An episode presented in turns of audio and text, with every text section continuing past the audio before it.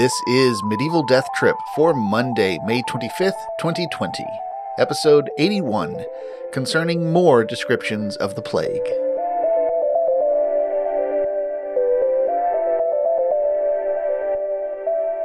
Hello and welcome to Medieval Death Trip, the show where we explore the wit and weirdness of medieval texts. I'm your host, Patrick Lane. Let me indulge in what has been a media cliche for the past couple of months and open with the observation that the old, allegedly Chinese curse, may you live in interesting times, applies to these pandemic days with a particular piquancy. About the same time I was recording our previous episode, the Boccaccio episode, uh, back in mid March during our spring break, our college announced that spring break was going to be extended an extra week, uh, and that all on campus and residential services would be closing, and that all classes were going to convert to an online format for the remainder of the semester. When they announced that, it was still early enough in the emerging lockdown here in America that it was sort of surprising. It was something that some schools had done uh, at that point, but I don't think most of the faculty here were exactly expecting it to happen uh, here in a small town on the Mississippi River. Just a couple of weeks after that, looking out on a changed world, what seemed surprising was that we ever thought that the semester might have continued more or less as normal. So, yes, these are interesting times. Here in late May, uh, in America at least, the feeling is that maybe we're getting a little bit bored of these interesting times. We're losing our interest in COVID 19, perhaps at our peril. Uh, but certainly, the novelty of quarantine life has worn off.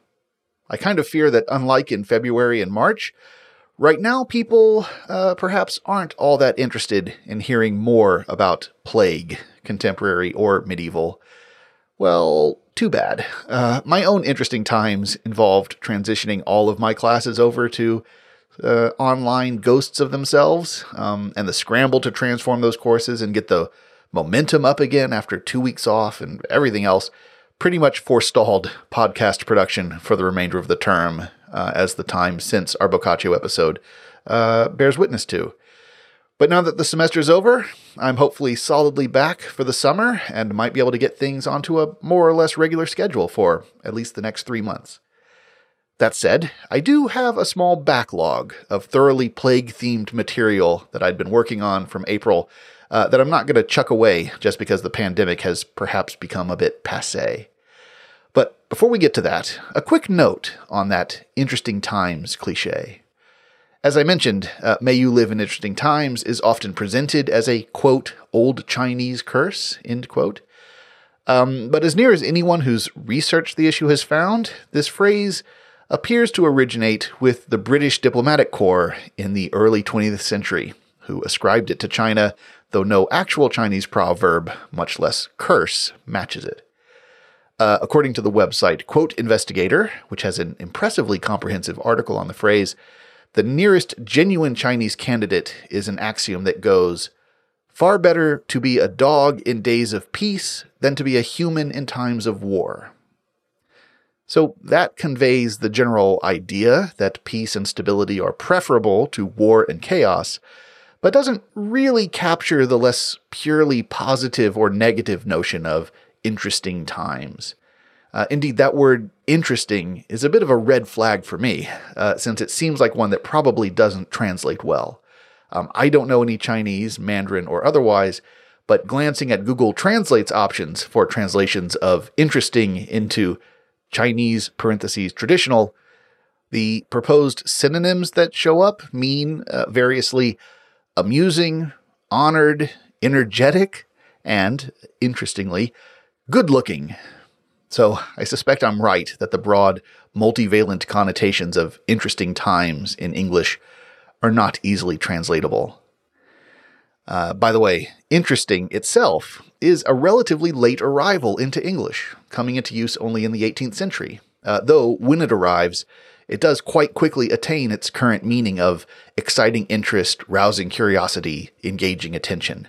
Uh, which is surprising because in the 14, 15, and 1600s, interest, both as a noun and a verb, was much more closely tied to the sense of having a stake in something, as in a business interest.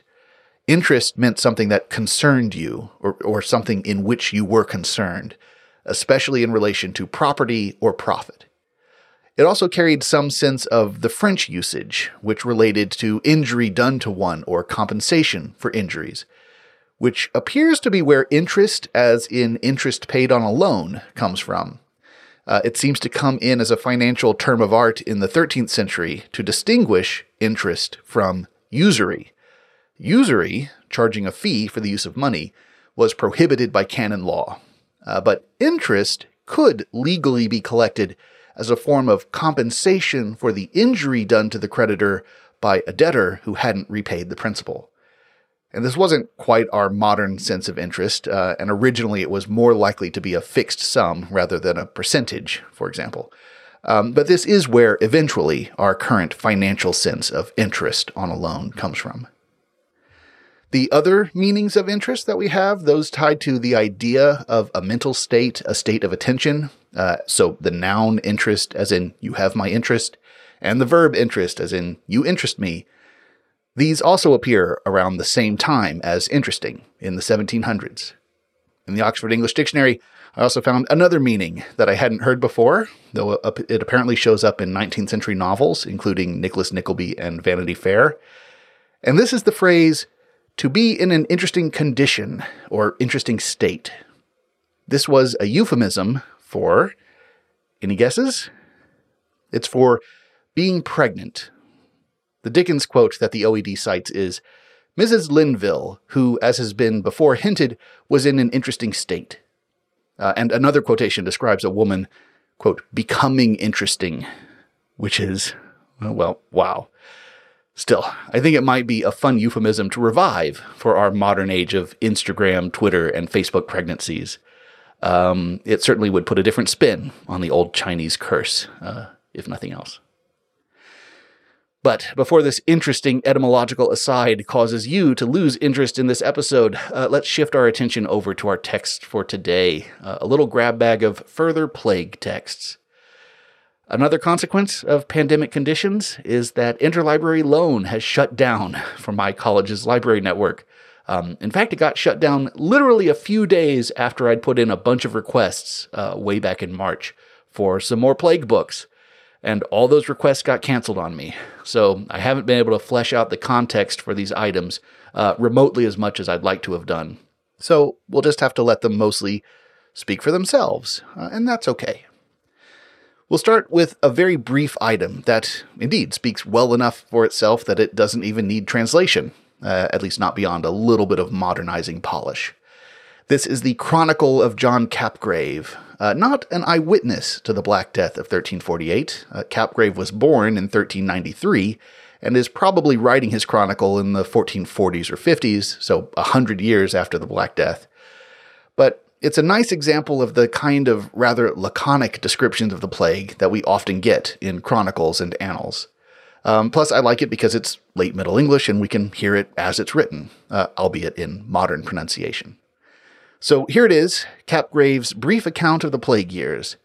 Um, the 22nd year that he refers to at the start of this item is a measurement of how far into the reign of King Edward III we are, uh, a typical mode of chronology in medieval chronicles.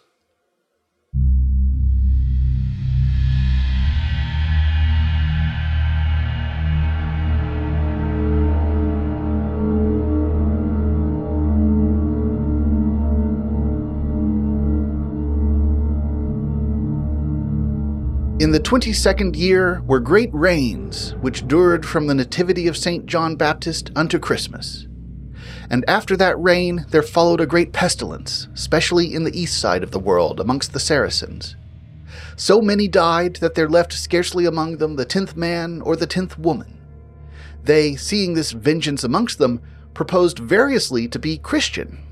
But when they wist that the pestilence was among the Christian men, then their good purpose ceased. In the 23rd year was the great pestilence of people. First it began in the north country, then in the south, and so forth throughout all the realm. After this ravageous pestilence followed a murrain of beasts which had never been seen. For, as it was supposed, There left not in England the ten part of the people. Then ceased lords' rents, priests' tithes. Because there were so few tillmen, the earth lay untilled. So much misery was in the land that the prosperity which was before was never recurred.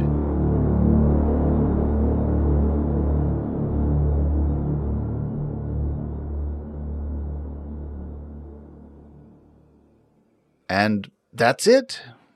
You can see why Boccaccio is so often quoted for descriptions of the Black Death. The histories seldom offer an on the ground perspective.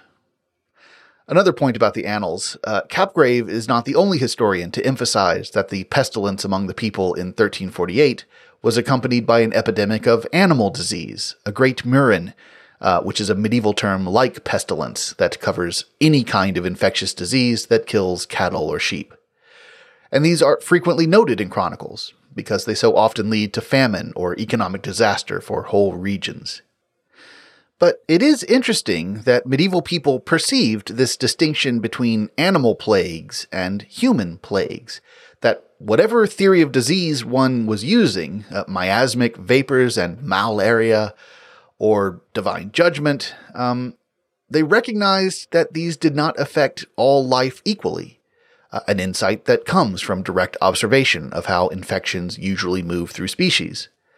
Uh, we might remember Boccaccio using the highly dubious anecdote of the pigs dying immediately after sniffing around an infected person's clothing as a sign of just how unprecedented this infectiousness of the Black Death was. Now, realistically speaking, uh, if the anecdote about the pigs is true at all and not just fantasy, uh, I would suspect that the pigs died from poisoning because of some substance rubbed into the clothing, uh, perhaps some noxious and apparently unsuccessful plague cure. Recalling Boccaccio gives us a reasonable segue to our next text, uh, another contemporary account of the Great Mortality. Uh, indeed, that of another Italian literary great, Francesco Petrarca, or Petrarch. I have a few selections from the letters of Petrarch to share with you that address the plague. Now, these come from translations that rather freely paraphrase and condense the text. Uh, a more complete edition of Petrarch's letters was one of my interlibrary loan requests that never arrived. So we'll have to go with these slightly compromised versions, alas. Um, but still, they paint a vivid picture. Uh, perhaps not as concretely detailed as Boccaccio's, but filled with more immediate personal emotion. In June of 1348, Petrarch wrote this letter to his brother Gherardo, who was a Carthusian monk at Montrieux. This translation is by Francis Aidan Gasquet.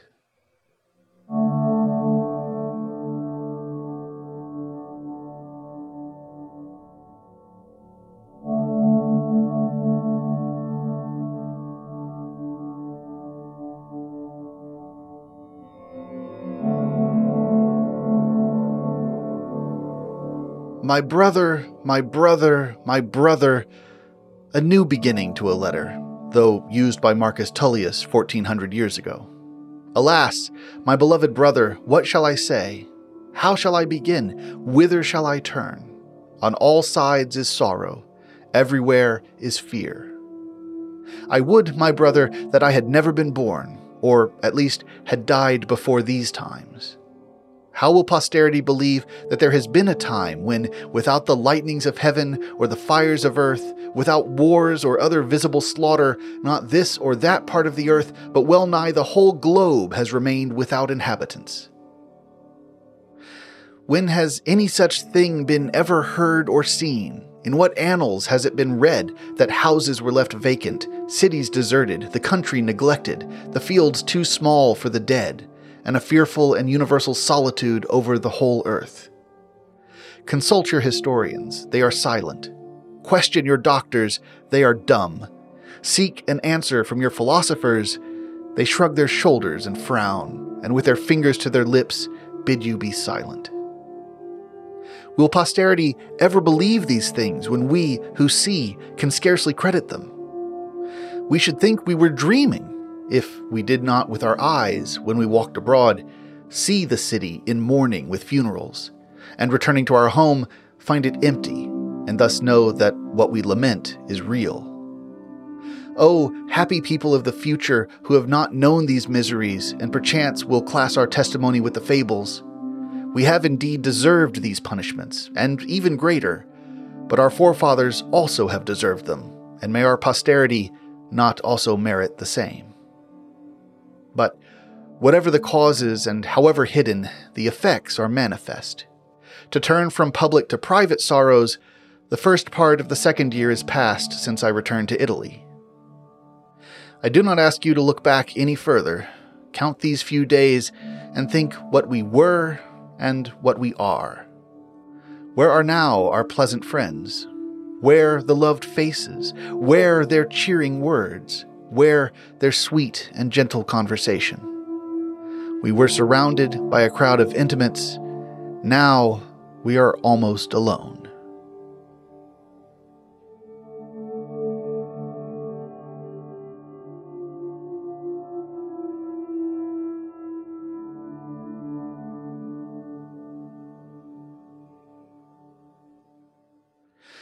Petrarch also wrote to his brother to relate to him a story recounted to Petrarch by two traveling Carthusians about what that same brother had endured during the plague. It's a bit of an odd thing to do, to narrate in detail to a person what you've heard had happened to that person, um, but that's what Petrarch does here. Uh, maybe it has something to do with the quasi public nature of many of Petrarch's letters, or maybe he's looking for confirmation of this rather remarkable tale. Uh, or maybe it's all made clear in the complete text of the letter, which I couldn't get my hands on. But here is the Traveling Carthusian's Gossip, as translated by Susan Dobson. The plague having got into the monastery of Montrieux, the prior, a man of exemplary piety, but seized with terror, told his monks that flight was the only part they had to take.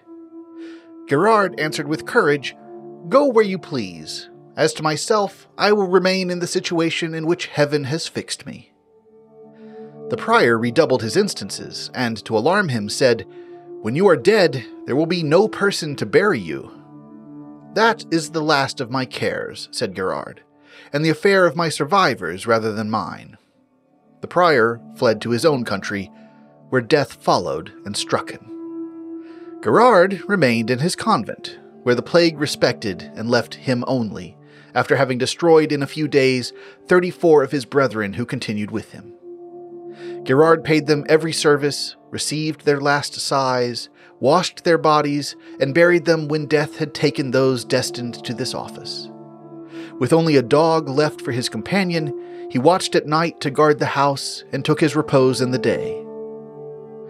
The thieves with which this country is infested came several times to pillage this monastery, but he found some means to get rid of them. When the summer was past, he sent to a neighboring monastery of the Carthusians to beg they would give him a monk to take care of the house, and he went himself to the superior monastery of the Carthusians, where he was received with singular distinction by 83 priors and obtained of them a great favor. They permitted him to choose a prior and monks to renew his house from the different convents of the order, and he returned triumphant which he merited by his care, fidelity, and prudence. So, I've mentioned in the past that in high school I began writing a story about a monk left the sole survivor of his monastery during the plague. And when I revisited that premise in college and once again in graduate school, I changed it because it seemed to me too unrealistic to have a single sole survivor like that. It felt like sensationalizing the Black Death beyond what ought to be horrific enough within its historical dimensions of mortality. Well, truth is stranger than fiction, I suppose. One last bit of Petrarch for us comes from a letter of 1349 to a friend he called by the pen name Socrates, a person later scholars have determined to have been Lodwig Heyligen, a Flemish Benedictine living in Avignon. Here's the opening of that letter, again translated by Susan Dobson.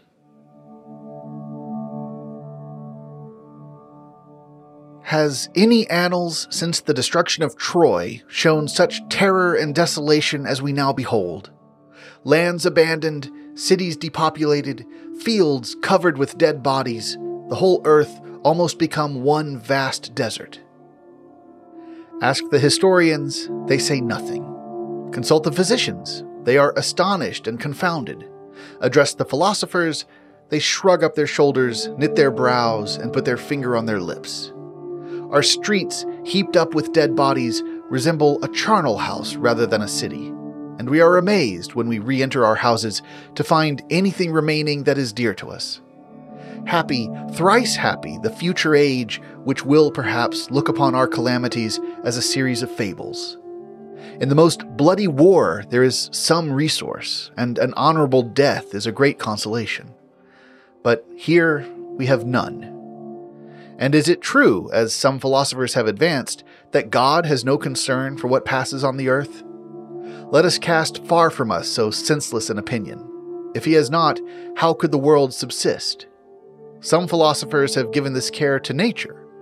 Seneca justly views such as ungrateful men who would hide, under a borrowed name, the benefits of the supreme cause, and by an impious subtlety tempt men to deprive him of his just homage. Yes, great God, thou carest for us, we cannot doubt it, but how impenetrable are thy judgments! If we are punished more than others, we are no doubt more culpable. Perhaps thou wouldst prove, thou wouldst purify us, and render us more deserving of thy benefits. But how little do we know? There may be other causes of evil to which our weak intelligence cannot arrive. Alas, my dear Socrates, we have outlived our friends and almost outlived ourselves.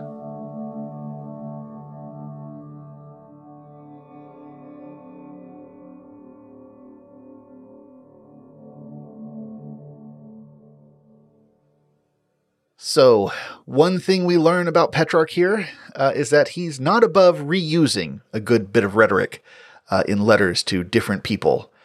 But I think we've all been there. This letter to Socrates arrived in Avignon at the same time that a great surgeon was hard at work in the city, on the front line battling the plague, with keen observations uh, but only limited biological theory to help him. This is the physician Guy de Chauliac, Guy tells us that he himself contracted and survived bubonic plague, which certainly adds some special authority to his account. This account is included in his 1361 medical masterpiece, the Chirurgia Magna, or the Great Surgery, or we might say, the Big Book of Surgery. Uh, at well over 400 pages, the treatise earns its name. It was widely translated in the Middle Ages, uh, including into Middle English, um, at least a big chunk of it. It was also widely plagiarized uh, to the degree that that term means anything in manuscript production in the late Middle Ages. We'll be hearing a modern translation of Guy's description of the plague from the original Latin text, uh, which I've amalgamated from two differently incomplete translations of the passage, uh, one by Anna M. Campbell and the other by William A. Guy. Again, these are translations that seem to liberally make use of paraphrase and summary and elision uh, rather than being straight translations, which is why I've combined the two to try to include as many details as I can. Um, but just bear in mind, this text is a bit of a Frankenstein of verbatim translation from Guy de Chauliac and bits of interstitial paraphrase from the translators. But it will sound like a medieval medical text, uh, so that's good enough for quarantine living.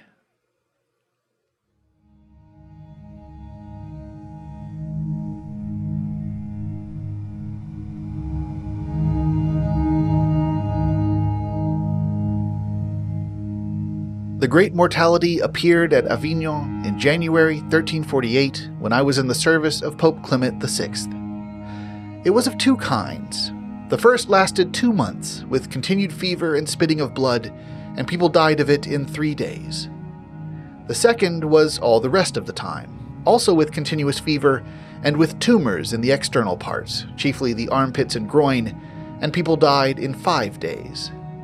It was so contagious, especially that accompanied by spitting of blood, that not only by staying together, but even by looking at one another, people caught it, with the result that men died without attendants and were buried without priests. The father did not visit his son, nor the Son his Father. Charity was dead and hope crushed. I call it great because it covered the whole world, or lacked little of doing so. For it began in the east, and thus casting its darts against the world, passed through our region toward the west. It was so great that it left scarcely a fourth part of the people. And I say that it was such that its like has never been heard tell of before. Of the pestilences in the past that we read of, none was so great as this. For those covered only one region, this the whole world. Those could be treated in some way, this in none. For this reason, it was useless and shameful for the doctors, the more so as they dared not visit the sick for fear of being infected. And when they did visit them, they did hardly anything for them, and were paid nothing, for all the sick died, except some few at the last who escaped the buboes being ripened. For preservation, there was nothing better than flight. Aloetic pills, letting of blood, purification of the air by fire, comforting the heart by theriacal apples and things of good odor, consoling the humors by bole armeniac, and resisting putrefaction by acid things were recommended as preservatives. For the cure, bleeding and evacuations, electuaries and cordial syrups, figs and cooked onions mixed with plantain and butter to ripen the swellings, followed by incisions of the usual treatment of open sores. The carbuncles to be cupped, scarified, and cauterized. Many were in doubt about the cause of this great mortality. In some places, they thought the Jews had poisoned the world, and so they killed them. In others, that it was the poor deformed, and they drove them out. In others, that it was the nobles, and they feared to go abroad. Finally, they reached the point where they kept guards in the cities and villages and permitted the entry of no one who was not well known. And if powders or unguents were found on anyone, the owners, for fear that they were poisons, were forced to swallow them. And I, to avoid infamy, dared not absent myself, but with continual fear preserved myself as best I could by means of the above mentioned remedies. Notwithstanding this, toward the end of the mortality, I fell into a continuous fever with a tumor in the groin. I was ill for nearly six weeks and was in such great danger that all my associates thought that I would die. But, the tumor being ripened and treated as I have said, I escaped by the will of God.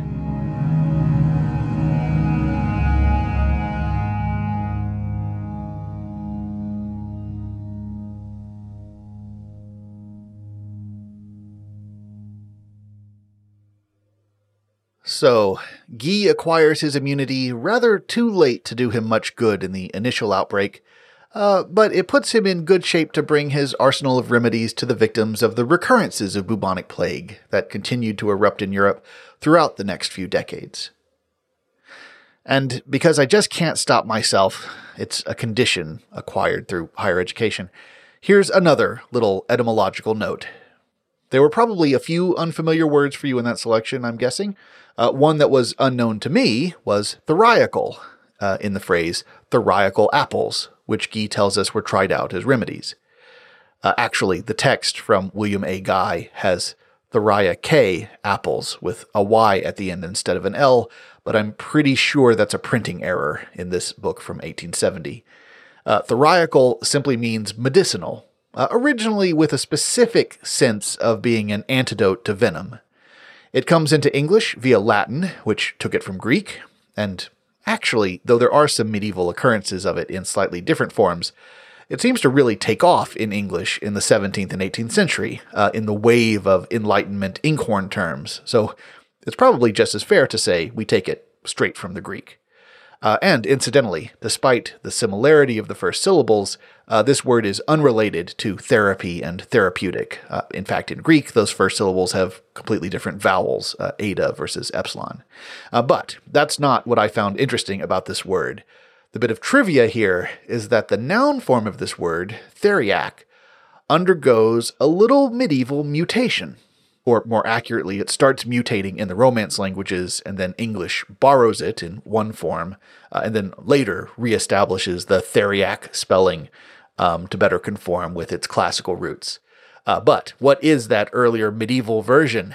Well, compress those syllables a little bit, swap out the Greek th for a simple Latin t, and you get treacle. In modern usage, we think of treacle as a sweet syrup. Molasses is a form of treacle. But to a Middle English or even early modern English speaker, treacle meant medicine. Indeed, it often meant antivenom. Uh, well, I mean, not real antivenom, uh, but a curative for a venomous bite. A lot of these treacles were made from plant resins like balsam, uh, which also is the root of our word balm. And indeed, the Coverdale Bible of 1535 actually has treacle of Gilead in place of balm of Gilead. But that shows us how treacle comes to be thought of as an ingredient in holiday baking.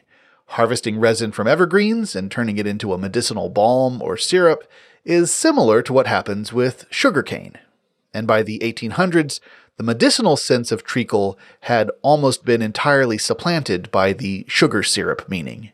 Uh, I'm guessing that's because molasses was such a huge economic staple of the colonial triangular trade of sugar, rum, and slaves, and resin based balms were perhaps no longer as widespread. What this all means is that Guy de Chauliac's Theriacal apples are just one linguistic step away from actually being, basically, candy apples. Well, whereas Guy de Chauliac represented the best of the ranks of medieval frontline healthcare workers, we'll end on a text that does not put medieval physicians in quite as honorable a light. This is a statement issued by the faculty of the College of Physicians of Paris. It's essentially their equivalent to CDC guidelines, uh, covering their theory of how the disease spreads and how best to avoid it. It does not exactly instill confidence in their medical skills. Here's the statement as translated by B.G. Babington.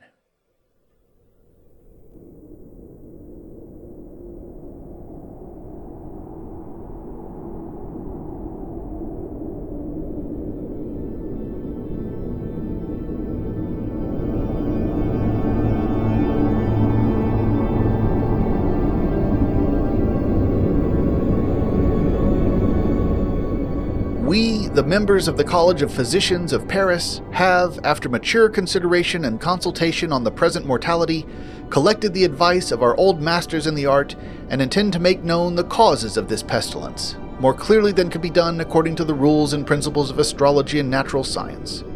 We, therefore, declare as follows it is known that in India and the vicinity of the Great Sea, the constellations which combated the rays of the sun and the warmth of the heavenly fire exerted their power especially against that sea, and struggled violently with its waters.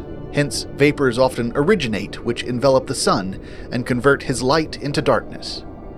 These vapors alternately rose and fell for twenty eight days, but at last sun and fire acted so powerfully upon the sea that they attracted a great portion of it to themselves, and the waters of the ocean arose in the form of vapor. Thereby the waters were, in some parts, so corrupted that the fish which they contained died. These corrupted waters, however, the heat of the sun could not consume, neither could other wholesome water, hail or snow and dew, originate therefrom. On the contrary, this vapor spread itself through the air in many places on the earth and enveloped them in fog. Such was the case all over Arabia, in part of India, in Crete, in the plains and valleys of Macedonia, in Hungary, Albania, and Sicily. Should the same thing occur in Sardinia, not a man will be left alive, and the like will continue so long as the sun remains in the sign of Leo on all the islands and adjoining countries to which this corrupted sea wind extends, or has already extended from India. If the inhabitants of those parts do not employ and adhere to the following or similar means and precepts, we announce to them inevitable death, except the grace of Christ preserve their lives. We are of opinion that the constellations, with the aid of nature, strive by virtue of their divine might to protect and heal the human race, and to this end, in union with the rays of the sun, acting through the power of fire, endeavor to break through the mist Accordingly, within the next 10 days and until the 17th of the ensuing month of July, this mist will be converted into a stinking deleterious rain, whereby the air will be much purified. Now, as soon as this rain shall announce itself by thunder or hail, every one of you should protect himself from the air, and as well before as after the rain, kindle a large fire of vine wood, green laurel, or other green wood. Wormwood and chamomile should also be burnt in great quantity in the marketplaces, in other densely inhabited localities, and in the houses. Until the earth is again completely dry, and for three days afterwards, no one ought to go abroad in the fields. During this time, the diet should be simple, and people should be cautious in avoiding exposure in the cool of the evening, at night, and in the morning. Poultry and waterfowl, young pork, old beef, and fat meat in general should not be eaten, but on the contrary, meat of a proper age, of a warm and dry, but on no account of a heating and exciting nature. Broth should be taken, seasoned with ground pepper, ginger, and cloves, especially by those who are accustomed to live temperately and are yet choice in their diet. Sleep in the daytime is detrimental, it should be taken at night until sunrise or somewhat longer. At breakfast, one should drink little. Supper should be taken an hour before sunset, when more may be drunk than in the morning. Clear light wine, mixed with a fifth or sixth part of water, should be used as a beverage. Dried or fresh fruits with wine are not injurious, but highly so without it. Beetroot and other vegetables, whether eaten pickled or fresh, are hurtful. On the contrary, spicy pot herbs, as sage or rosemary, are wholesome. Cold, moist, watery food is, in general, prejudicial. Going out at night, and even until 3 o'clock in the morning, is dangerous on account of the dew. Only small river fish should be used. Too much exercise is hurtful. The body should be kept warmer than usual and thus protected from moisture and cold. Rainwater must not be employed in cooking, and everyone should guard against exposure to wet weather. If it rain, a little fine treacle should be taken after dinner. Fat people should not sit in the sunshine. Good clear wine should be selected and drunk often, but in small quantities by day. Olive oil as an article of food is fatal. Equally injurious are fasting and excessive abstemiousness, anxiety of mind, anger, and immoderate drinking. Young people, in autumn especially, must abstain from all these things if they do not wish to run a risk of dying of dysentery. In order to keep the body properly open, an enema or some other simple means should be employed when necessary. Bathing is injurious. Men must preserve chastity as they value their lives. Everyone should impress this on his recollection but especially those who reside on the coast or upon an island into which the noxious wind has penetrated.